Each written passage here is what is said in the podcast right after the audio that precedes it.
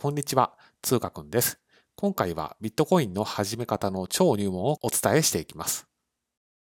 なお、今回もアカデミーバイナンスのサイトを参考にしています。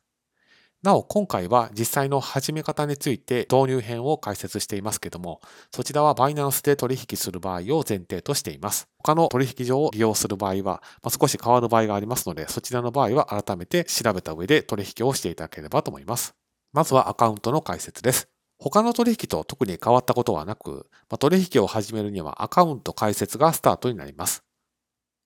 ですから、例えばブラウザーの場合でしたら、ま、仮想通貨を売買するポータルサイトへアクセスをします。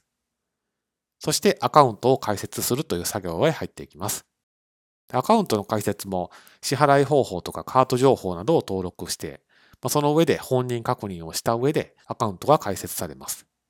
そして取引を始めると、そのバイナンスのアカウントにビットコインが入ってくると、まあ、そういう流れとなっています。P2P マーケットでの取引です。まあ、P2P マーケットで何なのかですけれども、